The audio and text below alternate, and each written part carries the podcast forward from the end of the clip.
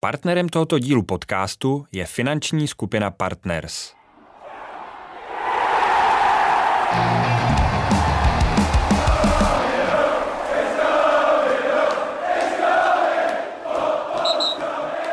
Závěrečné dva měsíce kalendářního roku 2022 z pohledu fotbalového fanouška patří největší akci za poslední čtyři roky mistrovství světa ve fotbale. Letos poprvé se mundial koná v arabském světě a kvůli horkým letním teplotám v Kataru rovněž poprvé v pozdně podzimním až zimním termínu. Šampionát, který hostí historicky nejmenší země, ale od samého udělení pořadatelství před 13 lety provází velké kontroverze. A jak to tak bývá před zahájením turnaje se staly jedním z hlavních námětů mediální agendy. No a z mnoha důvodů jsou tématem i aktuálního dílu podcastu Football Clubu, u kterého vás vítám. Ve studiu pochopitelně jsou tradičně dva hosté. Luděk Mádl, šéf reportér sportu na Seznam zprávách. Dobrý den. Hezký dobrý den. A Ondra Tůma, ředitel Football Clubu. Ondro, vítej, ahoj. Ahoj, dobrý den. Panové, tak eh, abychom začali třeba možná trochu pozitivně, tak máte nějakou konkrétní věc, která se vám eh, do dosavadním průběhu na šampionátu v Kataru vysloveně líbila nebo líbí, Luďku? Tak samozřejmě fotbalové akce jsou pěkné některé. jako uh, zahráli, francouzi zahráli skvěle, holanděni měli pěkné akce, tak ale ty se asi ptáš na nějaké věci kolem. Hmm, já nevím, ještě o, o tom asi bude řeč, ale hmm. uh, v podstatě um, třeba už ten tlak, který vede mezinárodní společenství na Katar, vedl alespoň k malému posunu, že se tam tuším před rokem vylepšila trochu legislativa směřující k těm námezním zahraničním dělníkům, aspoň o maličko, takže já doufám, že to bude mít eh, nějaké bratříčky, tahle, tahle situace se to posouvat dál. Já když to řeknu za sebe, tak třeba takové, řekněme, jenom gesto Jacka Giglishe, který vlastně oslavil uh, gól proti Iránu tak, eh, jak slíbil jednomu z malých fanoušků, tak jenom to taková, řekněme, povrchní možná záležitost, ale pro toho malého kluka, kterému to nasměroval, to se mi líbilo. Máš ty, Ondro, něco konkrétního? U mě asi... Třeba i takovouhle maličkost. mm, mm. No já se přiznám, že zatím jsem se zaměřil spíš na ta negativa, že, hmm, že hmm. ta u mě převládají úplně suverénně a Máš třeba nějaké konkrétní, které ti tedy nejvíc vadí, když už to překleneme na tu druhou stránku? Jaké to největší negativum vysloveně, které tě dráždí mistrovství světa v Kataru? No pro mě je to spíš taková mozaika, která dohromady ukazuje, že, že to mistrovství se tam vůbec nemělo konat. A, takže zklamala mě FIFA, ale tam se to asi dalo čekat. A Myslím si, že, že... Tenkrát se to nedalo čekat. Tenkrát to bylo velký překvapení. Teď se to dalo čekat, mm. prostě ty už pojedou s, s stejnou linku, jo? tak, tak, se, tak, tak, Když tak to myslím. Když to no, s jednou no. jako přidělilo, mm. no, tak jasně, mm. že... Mm. Tak Takže hodí výhybku, no. Tam, tam je to pro mě skládání teď... Uh, co bych, co bych jako z toho vypíchnul. Já, Pla, já no, jsem si dlouho přemýšlel a vzpomněl jsem si, že jsem viděl v Sanu o fotografie manželek a přítelkyň anglických fotbalistů, tak ty se mi líbily. Tak to je taky pozitivum samozřejmě, když se takhle ukážou. Eh, no, každopádně asi tam třeba, když si říká Luďku, manželky takhle spolu, tak asi partneři stejnopohlavní páry tam úplně k vidění nejsou a to je jedno z témat, které se vlastně hodně řešilo, právě podpora té LGBTQ plus komunity. Tam v Kataru, kde je to vlastně zakázané, to je nepřístojné, i předtím už vlastně jeden ten velvyslanec toho mistrovství se se úplně absurdně vyjádřil někde v západní Evropě, že je to nějaká mentální porucha.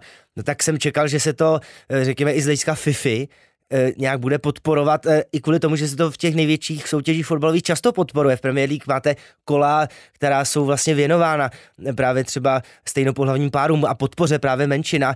Tady se zakázaly nakonec tuhé pásky.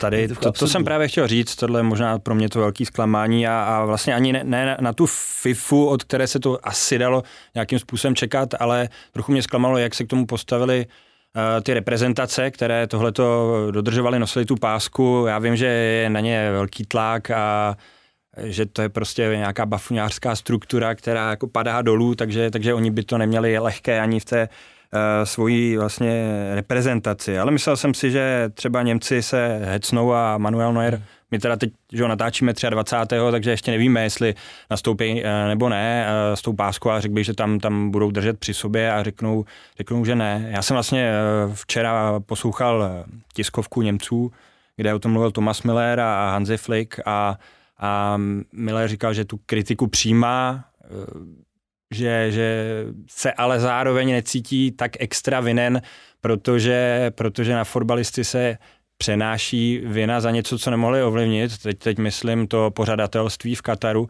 a že oni se jako angažují, což je pravda, německá reprezentace dlouho v oblasti lidských práv. Zároveň, zároveň si myslím, že pokud by dostali žlutou kartu, tak eh, to není zase taková tragédie. On říkal, že my tady bojujeme za naše sny a nechceme si to komplikovat a myslím si, že to, že by Neuer přišel eh, do toho zápasu prostě s duhovou páskou a dostal by na začátku žlutou kartu, tak by se stal pro mnoho lidí hrdinou a, a na ten tlak na FIFA by byl ještě mnohem větší. Německo, Německo vlastně řeklo, že se chce nějak právně, právně soudit, řekněme, s FIFA, chce se domoci, aby do těch dalších zápasů se to změnilo. A velký tlak je vlastně na tu reprezentaci v Německu, protože třeba RV teď rozvázala uh, smlouvu s německou reprezentací, protože řekla, že tohle jsou zkrátka hodnoty, uh, které ta páska symbolizuje, které jsou z ní s, tím, uh, s tou politikou téhle společnosti a, a že oni prostě nechtějí dál spolupracovat s reprezentací, pokud to na to nebude dodržovat. Takže tam, tam je zajímavý tlak i z té druhé strany. Vlastně, Luďku, ty jsi to zmiňoval na Twitteru svém, eh, i třeba příklad iránských fotbalistů, kteří nespívali hymnu, ti nasazují daleko asi víc, než to, že dostanou žlutou kartu. No určitě, určitě za to nepochválí. To má. A tam je to opravdu ta země eh, nastavená tak, že tam eh, třeba můžou nějakým sankcím čelit nejen oni, ale i jejich příbuzní a tak dále. Tam prostě se uh, někdo ztratí a už se nikdy nenajde. Třeba, jo, to, to je v té v zemi bohužel, bohužel normální.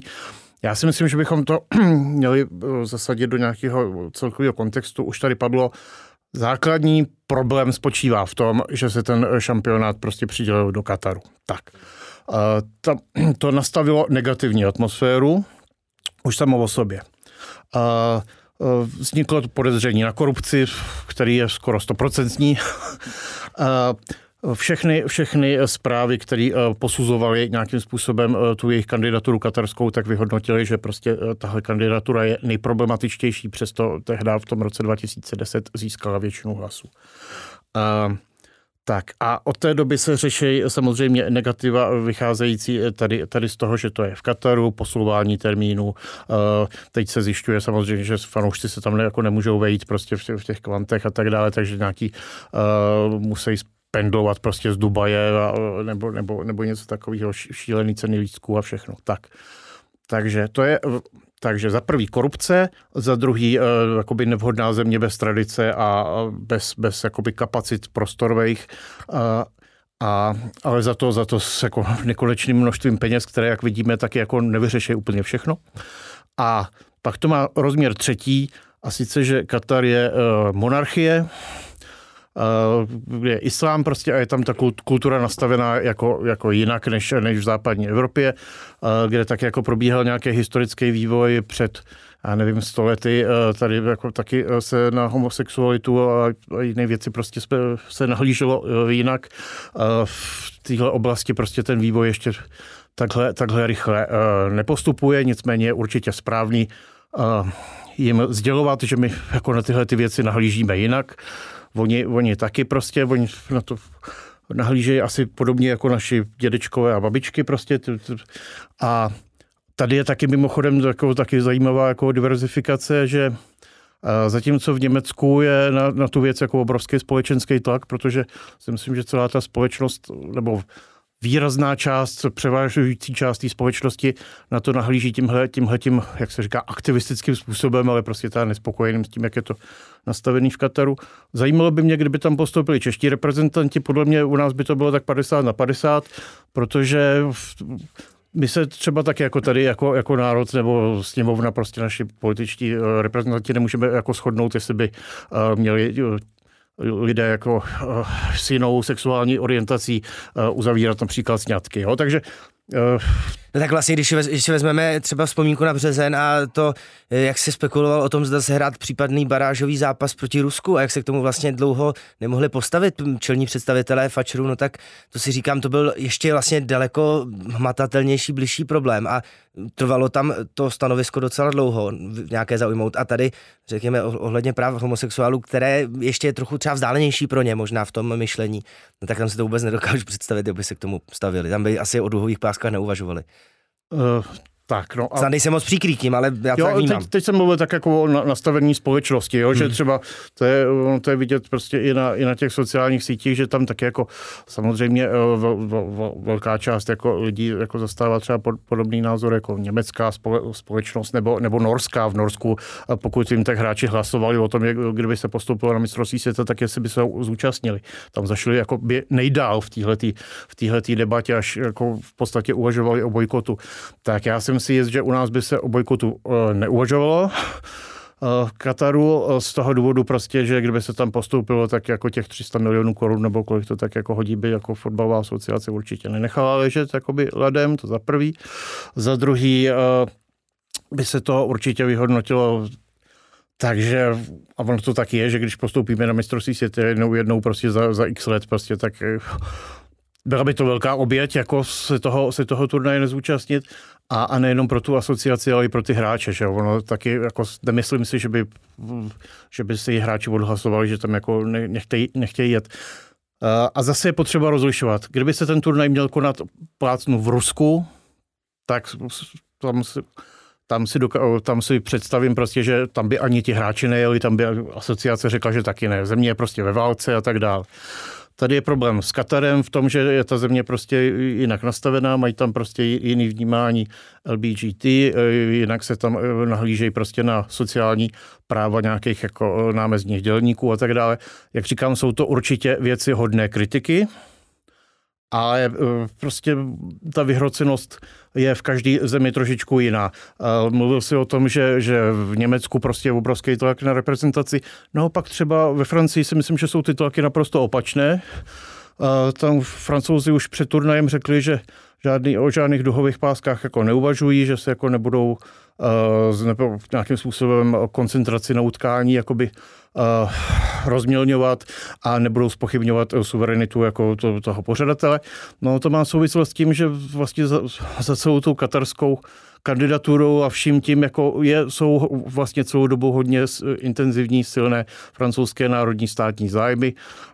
Spekulovalo se o tom, že už tehdy, když se ten Katar vybíral, tak pár dní předtím eh, se sešel eh, tehdejší francouzský prezident Nicolas Sarkozy s tehdejším prezidentem UEFA Michelem Platinem a eh, katarským emírem.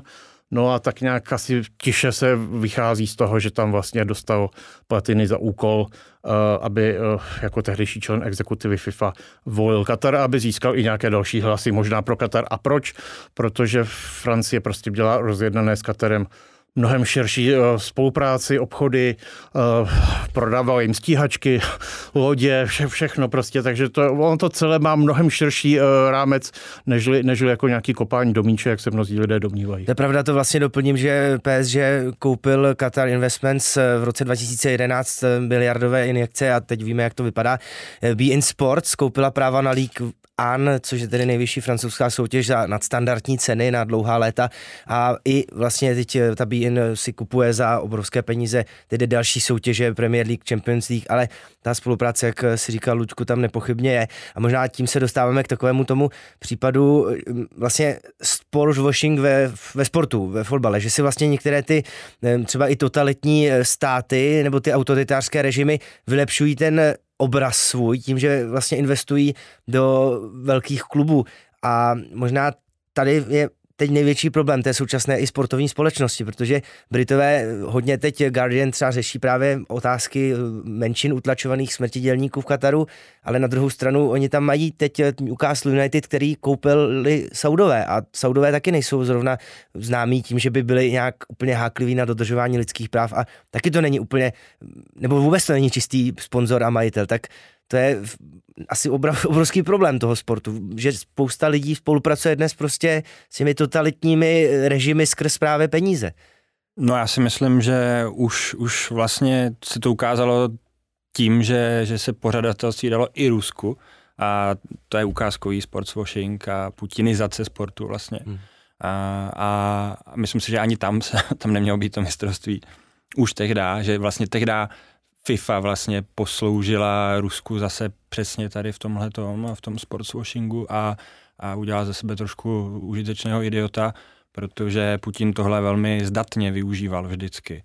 A teď, teď máme podobné tlaky vlastně z Číny už, už delší dobu. Saudové, Saudská Arábie také, také se bude chtít tím dál tím víc prosazovat. Tady je asi důležité, aby abychom, si, abychom se snažili vlastně neustoupit a abychom, abychom minimálně ten evropský nebo západní, západní fotbal, řekněme, se nenechal tak zatlačit a, a nenechal si to hřiště vykolíkovat, takže už pak jako nebude tak cesty zpět. Toho, tomu se to, to se týkají v podstatě i ta, ta lidská práva nebo, nebo nějaký důraz na to, na to dodržování. Jednou, jednou řeknete, tak my ustoupíme a pak už to bude bráno jako samozřejmost. A já ještě jenom bych se trošku vrátil a skočil zpátky mm. k tomu, mhm. jak jsme říkali, že třeba v Norsku o tom hlasovali, jestli by to mistrovství bojkotovali nebo ne. tak, tak vlastně norský fotbalový svaz vede žena, Lise Klavenesová, což podle mě tady pro ten náš fotbalový svět třeba ve střední Evropě a kdekoliv dál na východ je něco naprosto nepředstavitelného. A, a, a zrovna to zdůrazňování a nějaký ten fotbalový zdůrazňování prostě hodnot a, a, a, a boje proti nedodržování lidských práv a nějaký, řekněme, fotbalový aktivismus je v těchto těch severských zemích a na jiné úrovni, na jiné úrovni, než, než jsme zvyklí tady, nebo i, i, i jinde ve světě. Uh, a nejenom ve, ve špičkách společnosti, ale průřezově. Ano, ano, jasně, jasně. Není to jenom ve fotbale, prostě přesně souhlasím.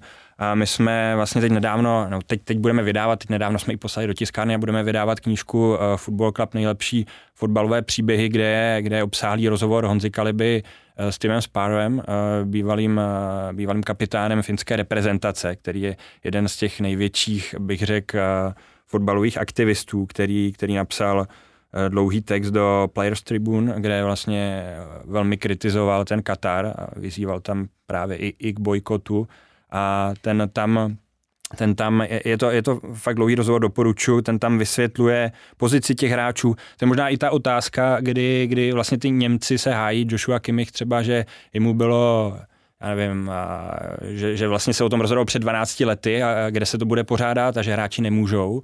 Ten Tim Spar vlastně říká, že by hráči do toho měli mluvit, že by dokonce měli mít tu možnost nějakými hlasy do toho zasahovat a měli by být aktivnější a že tenhle ten hráčský aktivismus by se měl v těch hráčích jako budovat, pěstovat. Takže aby ne, ne, nezaznívaly alibistická, aby nezaznívala alibistická prohlášení, že politika a sport se nemají míchat.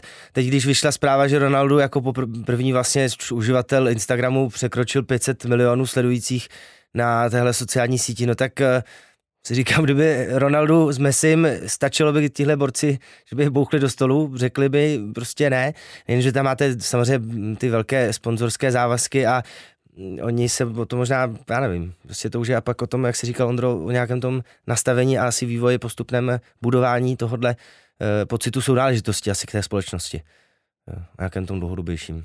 Tak eh, Teď jsme tady jako otevřeli úplně velkou bednu hmm. tematickou.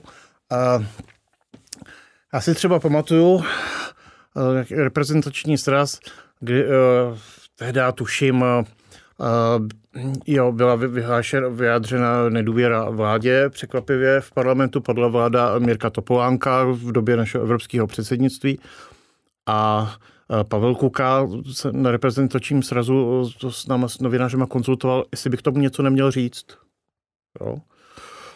Tak jenom jsem si teď na to vzpomněl. Hmm. No, teď si to vůbec jako hmm. jako nedokážu hmm. představit, že by tam hmm. vůbec jako někoho něco takového napadlo. A to z řady eh, důvodů. Mm, ten svět se od té doby opravdu posunul. Eh, to, tehdy byla doba, kdy prostě jste se s hráčem někde potkali a něco si řekli, nebo jste mu zatelefonovali, on se prostě nějak vyjádřil a vůbec jako nic se nedělo. Došlo k, mezi tím k posunu takzvané řízené komunikace, že prostě uh, fotbalista, který je tady prostě pod smlouvou v ligovém klubu nebo v reprezentaci, vám v podstatě sám o sobě by se s váma správně nemělo jako bavit vůbec. Na tož vám poskytovat nějaké vyjádření, prostě, který, když to nejde, uh, by to mělo být bezvědomí prostě mluvčího klubu, nebo uh, tam si prostě dávají ještě, nechávají, někdy nechávají posílat ty rozhovory k nahlídnutí a takovéhle věci, prostě, aby prostě měli nad tím měli měli absolutní kontrolu, před, když už se nějaký rozhovor koná, tak předpokládám, ten hráč prostě dostane na livárnu, co má říkat, co nemá říkat prostě. A já jako svým způsobem to chápu, protože eh, dneska, dneska je svět nastavený tak, z hlediska prostě smluv a vše, všeho. Ten hráč řekne nějaký dvě věty, kus jako trošku eh, nějakým svobodnějším způsobem a bude se to řešit dalšího tři čtvrtě roku. Ne, teď mě napad jako Ondřej Kůdela, jeho rasistická kauza prostě, která nějakým způsobem úplně, úplně eh, byť to jako jsem nezvolil jako typický příklad samozřejmě k tomu, o čem hovořím, ale, ale až, až, až vlastně skoro případ extrémní, tak prostě tam, ale na tom vidíme, jak to prostě s tím klubem zamávalo, co všechno se kolem toho jako dělo za šílenství. A prostě ty kluby z toho, z toho mají strach, aby, aby eh, se jim nějakým způsobem uh, tyhle věci nestávaly, aby se nesnižovala cena hráčů prostě a, a, a tak dále.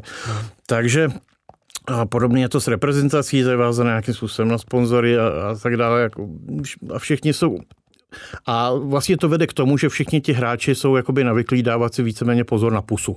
Jo? Takže se do nějakých jako silnějších uh, silnějšího výraziva nebo prostě uh, tam, kde si nejsou úplně uh, pevný v kramflecích, tak se do toho radši nepouštějí. Ono to potom vede k tomu, že se vyjadřují v těch šílených foskulích, jdeme zápas od zápasu a na, na nich jako nemůžou nic kazit. No. Hmm.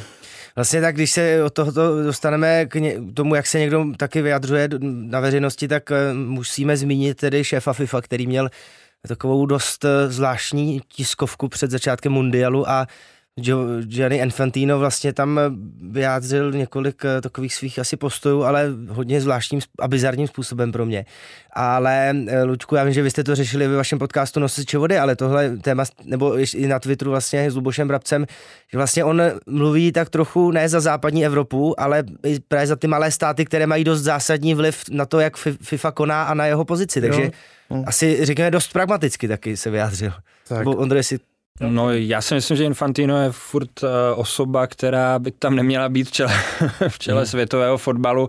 Zároveň uh, není překvapivé, že v čele světového fotbalu je někdo takový a že, že vlastně FIFA asi, asi by bylo naivní si myslet, že jeden zátah FBI prostě totálně pročistí uh, tu organizaci, která byla nějakým způsobem budovaná na velkých penězích desítky let, že, že prostě jeden, jedna aféra a jedno, jedno, řekněme, odstoupení několika čelných představitelů tohle všechno změní. Takže, takže myslím si, že Infantino teď je v pozici, že může i provokovat trošku tam s tou eh, Severní Koreou a podobně a, a ano, je to tak, je to to, co si vlastně psal eh, Luděk s, s Lubošem Brabcem na Twitteru, že Eh, že ty, ty státy, řekněme, Střední Ameriky jsou strašně jako mocné, Karibika, takhle kolik je tam státečků, to znamená jeden hlas pak při tom hlasování těch představitelů, eh, tak je to velká politika, točí se tam obrovské peníze, takže asi se není čemu divit, bohužel. Hmm.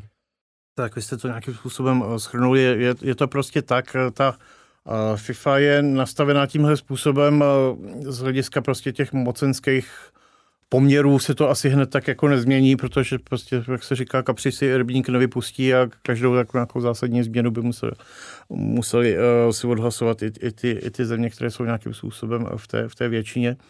A, ale tam jde, tam jde o to, že uh, vlastně ten Infantino ani ne, uh, nevolil prostě nějaká diplomatická vyjádření, aby se to snažil nějakým způsobem alespoň tlumit, nějak mírnit, jako nějak to vést k nějakému pozitivnímu vyznění. On tam v podstatě vystoupil jako advokát Kataru, jo, a jako ještě naštvaný advokát Kataru, nebo v podstatě jako, jako mluvčí, mluvčí naštvaného Kataru a vlastně tam oponoval, oponoval Evropě a jej, jejímu demokratickému prostě nastavení liberalismu a říkal, vlastně poukazoval na to, že, že to je pokrytectví, že o tom jako jenom mluvíme a že, že on prostě tam jako dítě migrantů tak jako zažil prostě nějaký ústrky, tak a to je prostě, to směšný, po, posouvá to, to úplně do roviny, která je naprosto absurdní.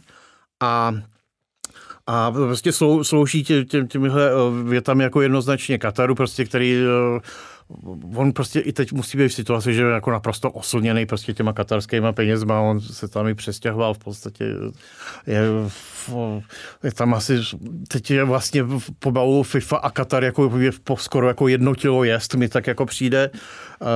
Samozřejmě tam tečou i peníze jako by do organizace z, Kataru, z arabských zemí, z Číny, prostě oni to nějakým způsobem taky, tohle je pro tu FIFU podstatný a, a ty jsi to eh, tady nastínil, že vlastně po, po tom eh, po pádu braterovského eh, vedení, kdy se tam jako zatýkalo a odhalilo se prostě, že tam že tam tekly velký peníze, ale pozor, velký jako špinavý peníze, že se tam prostě kšeftařilo.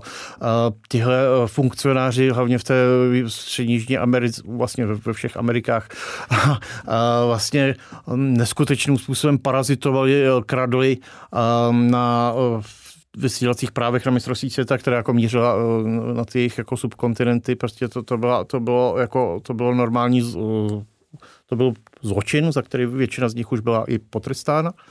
No a, a takže teď ne, my nevíme, jestli FIFA, jestli se FIFA podařilo jako by se očistit od toho, že jede jako nakřivo a šejdrem a korupčně a že se tam krade, ale jedno je jisté, eh, že pro FIFU tam zůstal jako klíčový ten uh, uh, imperativ peněz. Jo? Je tam fakt určitě nejsou důležitý nějaký morální hodnoty nebo prostě nějak, uh, něco, uh, nějaký stanoviska, prostě základní principy, ze kterých jako by měla ta organizace vycházet a přes které jako um, neudělá, neudělá nějakou, přes nějakou čáru prostě neudělá krok dál, kde pak přes jakoukoliv čáru půjde kamkoliv aby když tam bude prostě víc peněz. A to proto použil tu, tu Severní Koreu, aby toho ještě jako zdůraznil. Nám je úplně jedno prostě, ať tam prostě se věšejí lidi nebo střílejí, nebo je to jedno hlavně, když zaplatí. Tak on si eh, vlastně tím tu svou už dnes slavnou větou, že se cítí jako Katařan, Arab, gay, postižený, migrující dělník. On tak zvláštně eh, vlastně i podle mě ironicky, nebo ironizoval právě různé ty snahy lidskoprávních organizací nebo různých skupin právě o to zastat se některých těch eh, menšin a on podle mě tím svým vyjádřením vlastně opravdu to dost schodil Infantino. A tady se dostáváme zase k tomu bizáru, že jak jsme říkali, kampaň No Discrimination a pak tam ale v Kataru vlastně už jsou zprávy o tom, že tam jsou fanoušci Brazílie zastaveni s vlajkou státu Pernambuco, na které jsou nějaké ty tři barvy, vypadá trochu jak duha, ale opravdu, opravdu jen trochu jak duha. A oni si mysleli tam ti vlastně, já nevím, stewardi, že to jsou nějací podporovatelé právě eh, těchto jednopohlavních párů, pak eh, jsou tam, je tam reporter z Ameriky Grant Wall, taky má příběh, že ho na půl hodiny zadržela ochranka, protože měl duhu na triku a pak zjistili tedy, že to je americký novinář, tak ho radši pustili. Ale celkově je to absurdní v tom, že FIFA tedy z hlediska PR a z hlediska nějakého toho vylepšování svého obrazu dělá různá tady ty, ta hesla a ty kampaně jako jsme říkali, asi deset různě, které se podpoří během mistrovství, ale na druhou stranu to vůbec... obsažných hesel vymyslí jako 50 uh, eh, za minutu, ale který se tak jako hezky tváří, jak, jak to chce FIFA jako budovat ten lepší svět, ale jak by se tam měl objevit něco, eh, co by se jako eh, mohlo nelíbit, například prostě teda katarskému emírovi, tak to, to tam být nesmí. No když se dostaneme teď eh, k tomu bodu, který hodně rezonoval a taky je vlastně pro mě stěžení, abychom ho probrali tady v podcastu, tak možná se k němu dostanu z jiné, z toho druhého úhlu a to je úhel pohledu vlastně i novinářky, která píše pro Football Club eh, Fatimy Rahimi, která se hodně zabývá právě tematikou eh, lidsko, lidských práv na Blízkém východě. Teď hodně řeší samozřejmě ty revolty proti režimu, proti autokratickému režimu v Iránu.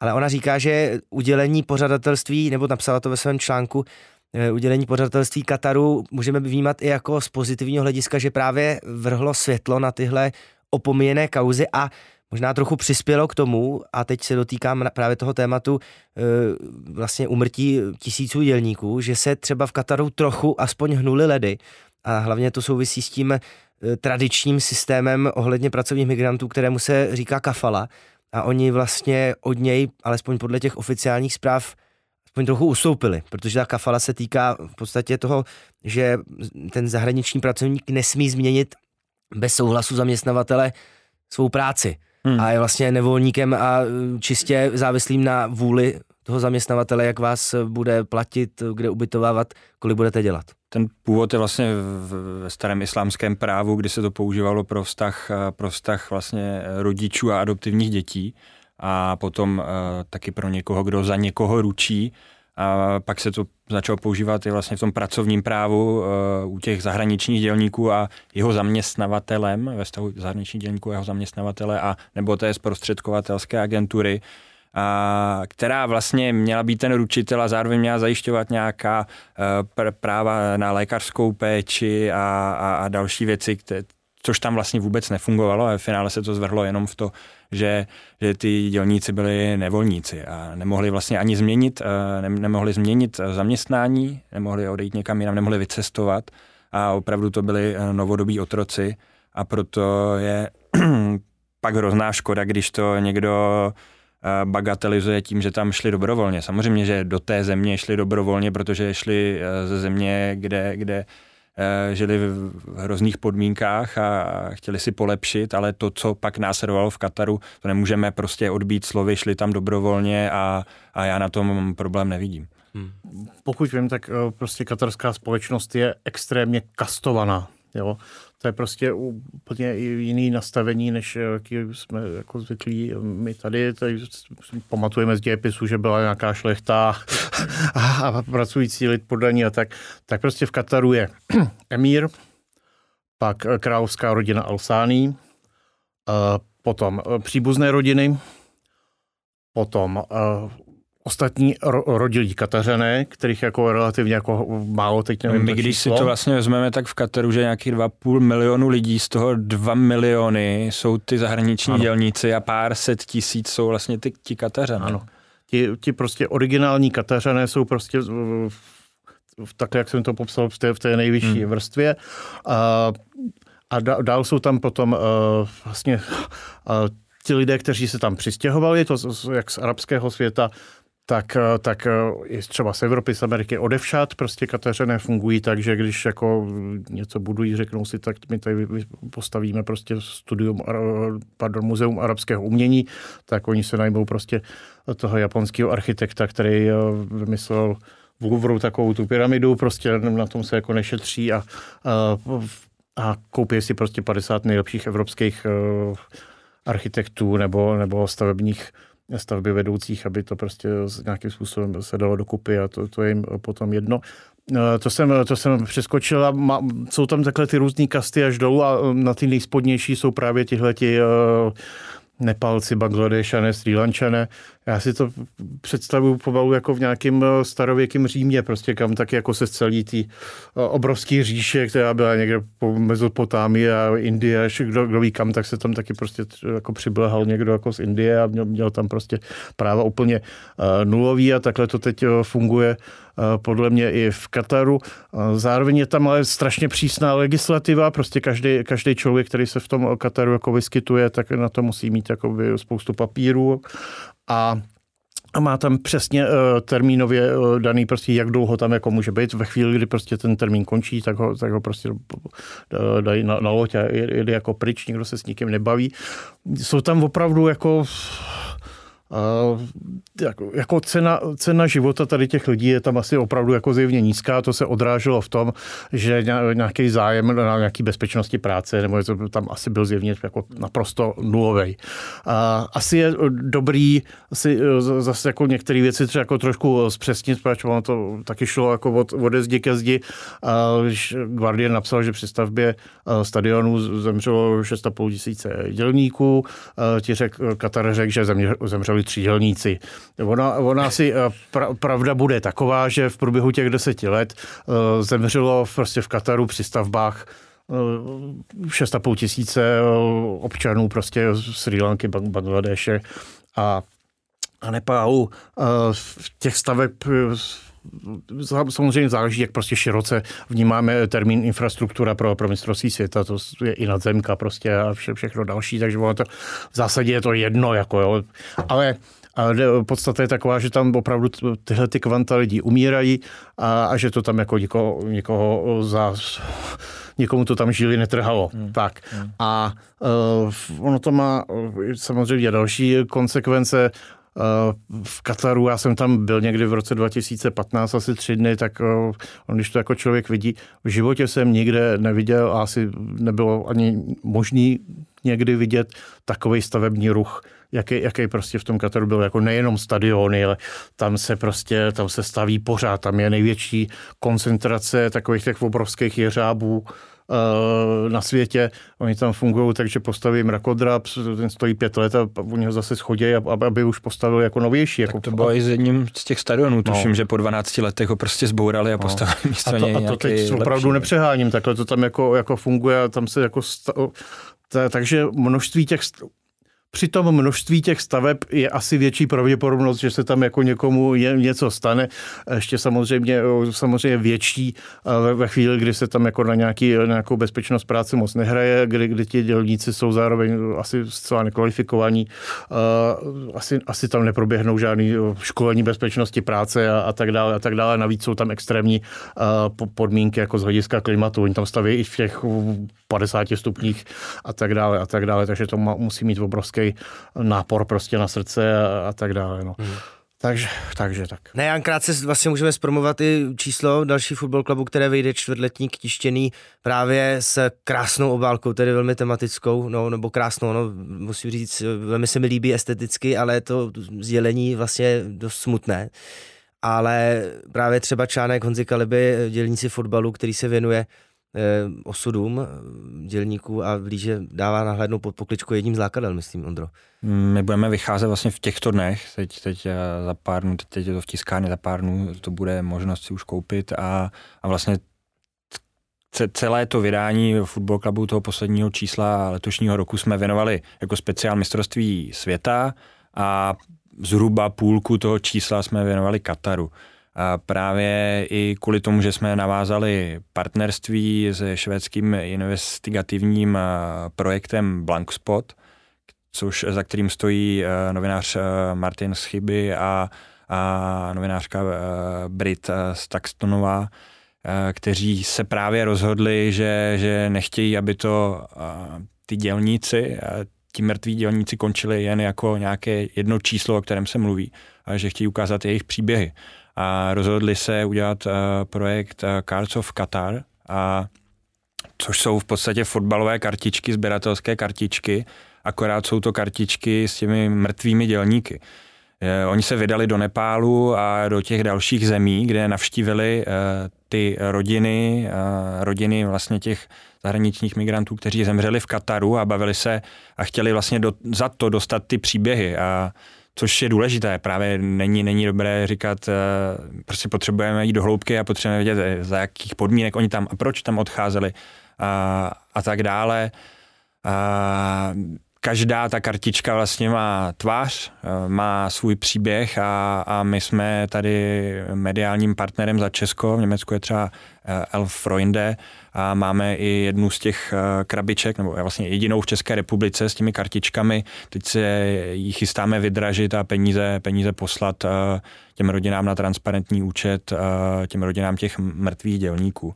A ještě když zůstanu od toho našeho čísla, vlastně, kde se, kde se věneme tomu, tomu Kataru, jak jsi zmínil, má tam Honza Kaliba obsáhlý text, kde, kde jsou právě i výňatky toho rozhovoru s Timem Spárvem, který se hodně, hodně věnoval právě tomu Kataru. On se byl i dokonce podívat. On, on, tam byl, právě on tam byl. Ono jako mluví i o tom, že to právo Kafala sice skončilo, ale že to je tak jako trošku jenom na papíře, jo? že to není úplně tak, tak jednoduché říct, že, že, že, že už se tam tohleto neděje. Zároveň platí ten argument Fatimy, nebo i to, co tady říkal Luděk, že, že v mnoha věcech se to posunulo. A ale... tom aspoň začínají přemýšlet, mm, jako, mm, že jim to mm. aspoň dá jako nějaký takovou inspiraci. Podle jako mě to, to kolíkování, o kterém jsem mluvil vlastně na začátku, že, že když to nad tím mávnem ruku a řekneme, oni jsou takový a my to budeme tolerovat a ne, nebudeme jako říkat, že my to vidíme jinak a že tohle je pro nás nějak to neakceptovatelné, tak, tak vlastně tu půdu pod nohama ztratíme. A tak já se nad tím přemýšlel, to zase už eh, odbočujeme od toho, co jsi říkal, ale myslím, že teď aktuálně to můžu říct, eh, že oni často i třeba na Twitteru, když se kritizují podmínky v Kataru, různé ty věci tam, tak jsou tam některé účty, které píšou, tak respektujte tu kulturu danou v Kataru, ty zvyklosti. Tak eh, třeba osobně mě, jak byť mám hrozně rád pivo, a, a tak já naprosto respektuju, že se to v muslimských zemích prostě nenosí, že se tam nepije alkohol, a to s tímhle nemám absolutně žádný problém, ale prostě zase oni musí brát v potaz, že jsou tady nějaké zvyklosti, které berou eh, hodnotu lidského života jako vlastně dost zásadní, jako tu nejzásadnější součást naší společnosti. To myslím, že v západní Evropě platí už naštěstí. A oni musí přistoupit na to, že vlastně ten útlak přesně menšin nebo pro ně méně cených lidí, to takhle říkám natvrdo, ale asi myslím, že to takhle vnímají, tak je prostě pro nás neakceptovatelný a tohle se nemůžeme jako zase podřídit v tomhle. A my jsme vlastně říkali, že tam v tom vztahu Katar a FIFA prostě money talks, ale, ale právě pro, to neznamená, že bychom nad tím měli mávnout rukou, to znamená, jak vzhledem k nám novinářům, že my na to musíme upozorňovat, že veřejnost to nesmí brát jako samozřejmost. Je to asi stejný, jako když eh, bychom řekli prostě v politice krade každý a ti tam kdokoliv, tak je to stejný a, a nebudeme to řešit, prostě nepůjdu k volbám a takhle. To prostě je špatný přístup. Hmm. A, a, a teď ještě pro mě Luďku, poslední věc. My, když, nebo když jsem tady vlastně trochu kritizoval ty Němce, že, že nakonec si zatím nestáli, nebo Angličany, Dány, Nizozemce, kteří, kteří tu duhovou pásku měli a pak, pak z toho vycouvali, Eh, tak, tak větší kritika by podle mě měla směřovat ty už to říkal, jako třeba k tomu Ronaldovi nebo Messimu, který mají mnohem větší dosah. Ty, tyhle ty země, které já jsem jmenoval, ty hráče, ti prostě v, těch, v té otázce lidských práv roky, roky působí, jo? Roky, roky se v tom angažují a, a bohužel eh, u těchto těch největších hvězd to vidět není. Ano, mají různé nadace, pomáhají, to, to je jedna věc, ale druhá, kdy, kdy, kdyby se bylo jako záhodno, aby se ozvali, tak tady bohužel platí pořád to samé. Nebo v Brazílii Neymar, ten, ten ukázal teď eh, při eh, volbách prezidentských, kde, kde podpořil, podpořil Bolsonara a to samé, no, prostě peníze na prvním místě.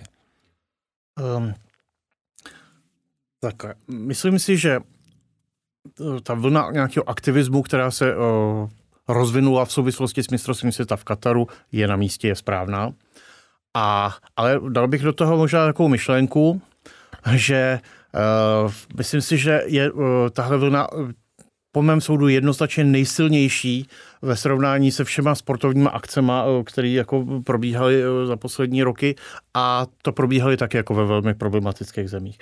A tím nechci říkat, že by se prostě to nějakým způsobem ten Katar relativizovat, ale je, je takový zvláštní, že když byla prostě mistrovství světa ve fotbale v Rusku nebo olympiáda v Rusku, tak toho až tolik jako neproběhlo a toto mistrovství světa uh, pro, um, ve fotbale se uskutečnilo poté, co vlastně, uh, vlastně po anexi Krymu. Hmm. Jo? Takže hmm. to vlastně Rusko tehdy provedlo naprosto neakceptovatelný akt, který se tehdy vlastně přešel nějakým způsobem. Jo?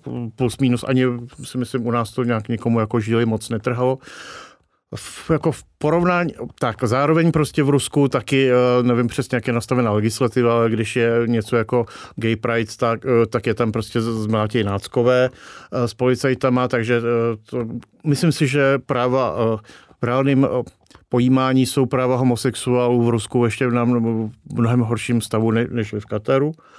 A o, nějaký demokracii v Rusku samozřejmě se můžeme bavit taky tam jako jenom jako na, na papíře samozřejmě a lidská práva. Uh, takže potom byla olympiáda v Číně, dokonce dvakrát, tak tam se staví koncentráky, do kterých se prostě, na, prostě zavírají Ujgurové jako etnikum. Jsou tam mučený, převychovávaný, prostě trýzněný. Jo, tak samozřejmě bylo to taky jako někde, jako někde zmíněný a no ale prostě tak jako, když to srovnám jako s tím Katarem, tak teď uh, trošku to jako působí dojmem, že Katar jako je největší peklo na světě. Uh, já nechci tady sestavovat nějaký žebříček největších Pekelníků. pekel, ale, ale pamatujme si to, až bude zase příště někde nějaká sportovní akce v nějaké takové problematické zemi, tak buďme, a bude to správný, buďme zase takhle přísně a nesmluvaví, jako, jako jsme směrem ke Kataru. Je to, je to správný, že ten Katar kritizujeme, ale předtím jsme to měli dělat uh, dřív. A je otázka, proč jsme to nedělali. No možná, že se do toho zapojila opravdu ta západní média, myslím z Británie, z Německa, že jsou hodně znělá, řekněme, a to já si nepamatuju před mistrovstvím světa v Rusku, že by se řešil zábor. No, rozjelo se to, ono se to prostě rozjelo v, té, v podstatě v ten moment, kdy po té volbě, jo, takže co tam, tam to naštvání prostě bylo tak intenzivní. Asi jako kdyby Katařani řekli, že to je účelovka, že to je prostě kampaň, trošku pravdy by měli, jo, ale že, že, to, že, že ta britská média například byla, byla jakoby motivovaná tímhle tím způsobem, nějaký vendety, nebo, ale, uh, ale zároveň říkají pravdu. To je důležité říct.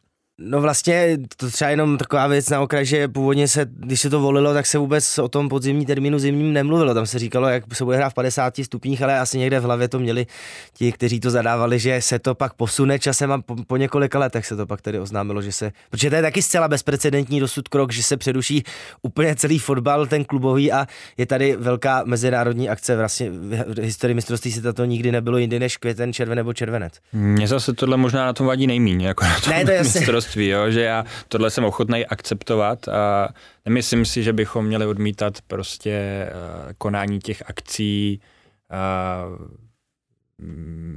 v, v jiných zemích, než bylo dosud, uh, dosud zvykem, nebo prostě, že, že to, že se dá pořadatelství nějaké zemi, že to může mít velmi pozitivní dopad uh, na, na celý region. Tam, tam si vlastně myslím, že je možná i škoda, že, že to nepořádalo víc arabských zemí dohromady, že, že to vlastně je jenom ten Katar. Myslím si, že by se to ulehčilo i třeba těm fanouškům a tak. A, což vlastně v jednom z rozhovorů, který který teď je eh, součástí toho vydání Football Clubu, eh, kde, kde jsme oslovili čtyři různé trenéry, eh, kteří tam působili, Haška, Soukupa, Lavičku, a teď mi vypadá ten třetí, zase, čtvrtý, zase omlouvám, ale že tam zaznělo, myslím, že od Ivana Haška, že, že tohle řešení, že by to bylo ve více arabských zemích, že, že by mu dávalo smysl a že škoda vlastně, že, ale asi, asi organizačně i politicky by to bylo asi hodně, hodně složité. Oni zase tolik mezi sebou nekamarádí, jak, mm, jak to mm. jako navenek vypadá, a, ale každopádně uh, Tyhle, tahle myšlenka jako spojování těch zemí eh, bude i do budoucna určitě aktuální. No to je pravda, protože už eh, to příští mistrovství světa 2026 se bude konat na třech, ve třech zemích, Spojené státy americké, Kanada a Mexiko. A když teď koukám na eh, vlastně ty nabídky na 2030, tak se tam hlásí třeba jak to říct, kooperace Egypt, Řecko a Saudská Arábie. To je jedna nabídka a Saudská Arábie to si řekněme taky je tedy velmi problematická země z hlediska dodržování lidských práv. Jednu nabídku má tam Maroko, pak spojená kandidatura Uruguay, Argentina, Paraguay a Chile a pak ještě evropská kandidatura Španělsko, Portugalsko, Ukrajina. Ale vzhledem k tomu, že si mistrovství světa úplně pro mě nepochopitelně bude rozšiřovat na 48 týmů, tak eh, ty spojené kandidatury budou vlastně asi jedinou možnou eh, reálnou nějakou variantou, jak to celé uspořádat. Tak jako co si řekněme eh, jako na rovinu, že Světový šampionát s 48 účastníky jsou schopni jako sami uspořádat asi Německo, Anglie, Francie, tečka možná. Hmm. jo. Hmm. A já si myslím, že ona by to zvládla, i, ta, i, i ty Spojené státy by to zvládly sami. Jak jsem koukal na ty rozpisy, tak uh, jsou prostě v Mexiku jsou asi dva stadiony a v Kanadě jeden, nebo něco jako v těch, těch dimenzích. Je to spíš, uh, to jako působí to dojmem, že, že jak to bude prostě po celém kontinentu, ale ta, ta uh, to zapojení těch dvou dalších zemí je takové jako spíš tro, jako minoritní, ale ale už i tohle je další prvek prostě toho způsobu, jak uvažuje FIFA. Další způsob toho, jak po sportovní stránce, jak z hlediska vývoje té hry prostě ničí fotbal, jde proti němu, rozmělňuje kvalitu úplně na nejstrašnou uh, rovinu. A proč?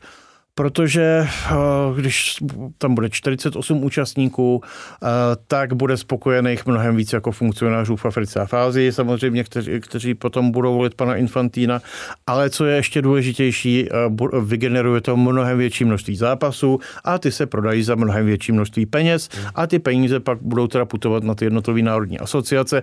A když prostě tyhle ty peníze přiletějí, přistanou na účtu prostě fotbalové asociace Trinidadu a Tobaga, tak se tam prostě slaví Vánoce hmm. samozřejmě. Mm. No, já souhlasím s Luďkem, já nejsem fanoušek ani toho uh, vlastně sdílení pořadatelství, ale když už, tak, tak, tak když se to udělá rozumně a chytře, tak, tak proč ne?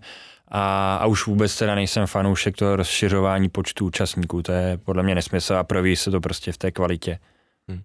No tak eh, takováhle ironická vlastně trochu tečka s tím, že fotbal už samozřejmě dávno není o té kráse hry, ale především o penězích za tím naším eh, dnešním podcastem, za aktuálním tedy dílem, který se věnoval mistrovství světa v Kataru ale z těch eh, mimo fotbalových hledisek. A já moc děkuji tedy za účast eh, Luďku Mádlovi, šéf reporterovi sportu na Seznam zprávách, že přišel do studia a pohovořil. Díky moc. Velice děkuji za pozvání, díky. Ahoj. Taky děkuji Ondrovi Tůmovi, řediteli fotbal klubu, který tedy přišel dnes promluvit do eh, podcastu, ale je tak činný za většinou věcí, které aktuální fotbal klub dělá, takže tobě i děkuji za to, co pro fotbal klub děláš.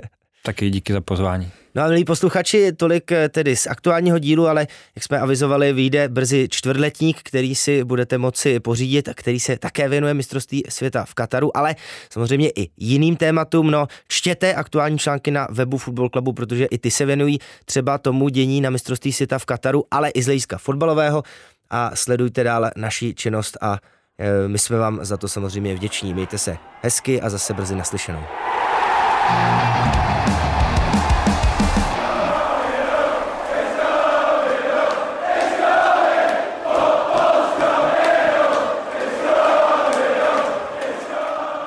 Partnerem tohoto dílu podcastu je finanční skupina Partners.